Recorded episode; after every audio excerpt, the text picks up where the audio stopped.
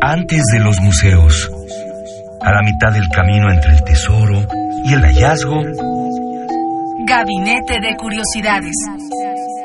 refugio de experimentación, memoria y diversidad sonora. Con las coleccionistas de sonidos Frida Rebontulet y Luisa Iglesias.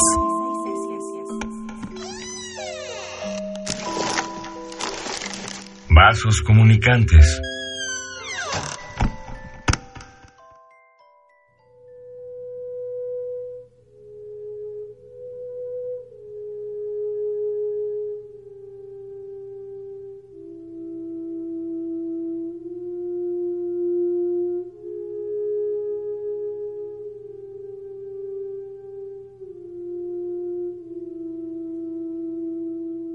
Bienvenidos, queridos coleccionistas de sonidos, a Gabinete de Curiosidades. Nos volvemos a encontrar. Yo soy Luisa Iglesias y bueno, me he aventurado a encontrar instrumentos extraños esta tarde. Eh, ya hemos hablado en muchas ocasiones del theremin y de los, digamos, instrumentos iniciáticos para la música electrónica y para la música experimental. Pero en este caso nos vamos a ir a otros instrumentos que también surgen eh, en estos años por ahí de eh, 1928 más o menos, quizá un poco antes, eh, y vamos a tratar de entender cómo se construye la música contemporánea. Esto que estamos escuchando de fondo es precisamente una pieza llamada Horizon, escrita en 1937 por Olivier Messiaen, y, y que justamente se, se escribe, se utiliza para un conjunto de ondes Martenot. ¿Qué es esto? ¿Qué son las ondas Martenot o los ondes Martenot? Bueno, eh, las ondas Martenot es un instrumento electrónico que se inventa en 1928 por el violonchelista francés Maurice Martenot. Este instrumento, para que se lo puedan imaginar donde quiera que se encuentren, está formado por un teclado, un altavoz y un generador de baja frecuencia. El sonido pasa a través de un anillo metálico que lo que hace es interpretar eh, todo este sonido con el dedo índice de la mano derecha, es decir, con la mano izquierda, si ustedes estuvieran frente a este teclado, están, digamos, las distintas teclas normales y con el índice derecho nosotros vamos moviendo un- una suerte de anillo para hacer una distorsión electrónica. Bueno, este instrumento que fue creado en el 28 por Maurice Martenot eh, justamente tiene unas características muy peculiares, como que si no tiene un altavoz, no lo podemos escuchar.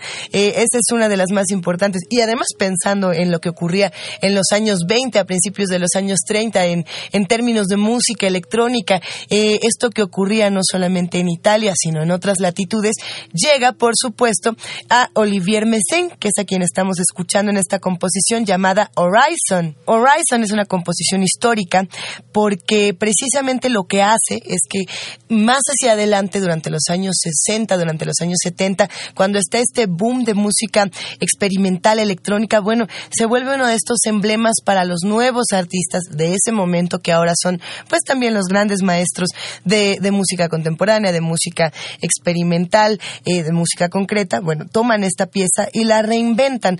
Vamos a escuchar un fragmento de Horizon, vamos a continuar escuchándola porque a continuación vamos a hablar de cómo se reinterpreta a través de los artistas modernos.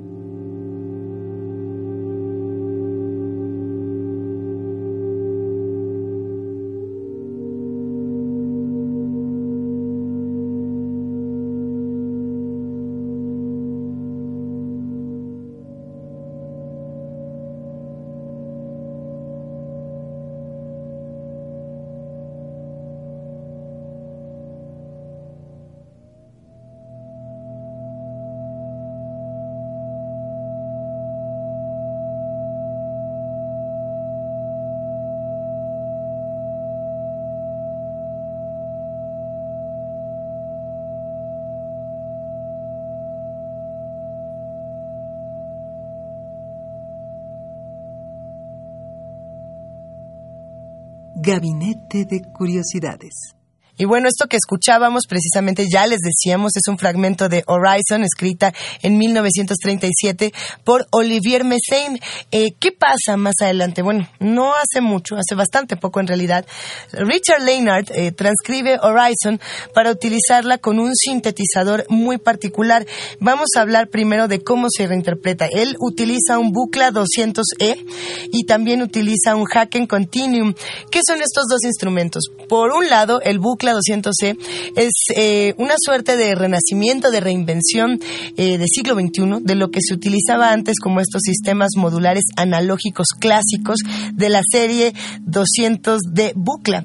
Sigue siendo un sintetizador analógico, hay que puntualizarlo, pero tiene una suerte de mejores importantes. De entrada se, se adhiere, digamos, el control MIDI, por eso podemos escuchar este tipo de, esta suerte de distorsiones, este tipo de sonidos muy peculiares.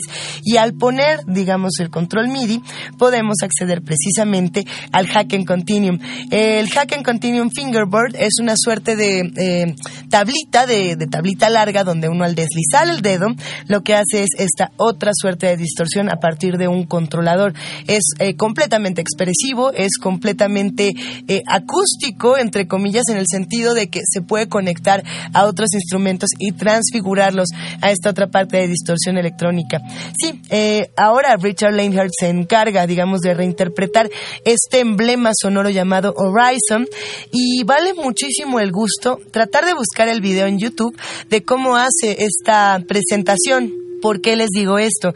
Eh, es importante ver el video porque lo que hace él con sus manos es demostrarnos cómo eh, los mismos movimientos que se utilizaban en las ondas Martenot son eh, estos que se utilizan ahora con los instrumentos más modernos. Y bueno, además de que las dos piezas son muy contemplativas, muy interesantes, son por supuesto de inmersión. ¿Esto qué quiere decir? Que bueno, pues uno las escucha y ahí se queda y ahí nos podemos quedar horas y horas. Por lo mismo, aquí solo les mostramos algunos fragmentos y los invitamos, coleccionistas de sonidos, a que se aventuren a buscar.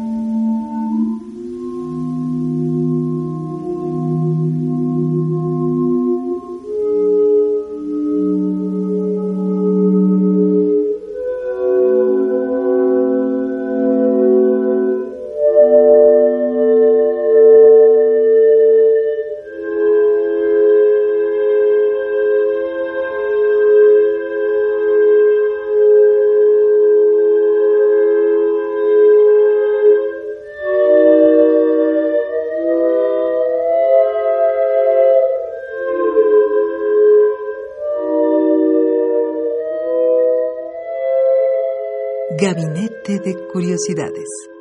Y con esto despedimos el gabinete de curiosidades de esta tarde, mandándole un gran abrazo a Frida Rebontulet, que ha estado echándose el mano a mano, el uno y uno en estos gabinetes. Hemos estado aquí buscando de los sonidos más extraños y, por supuesto, proponiendo alternativas sonoras distintas. Si quieren saber más, recuerden que tenemos cuenta de Twitter que es arroba gabinete C-bajo, que nos pueden encontrar en www.bit.ly diagonal gabinete C. A Frida Rebontulet la encuentran así en cuenta de Twitter Twitter, arroba Frida Rebontulet, y a mí me encuentran como arroba Luisa La Nos escuchamos el próximo domingo y recuerden, somos coleccionistas de sonidos.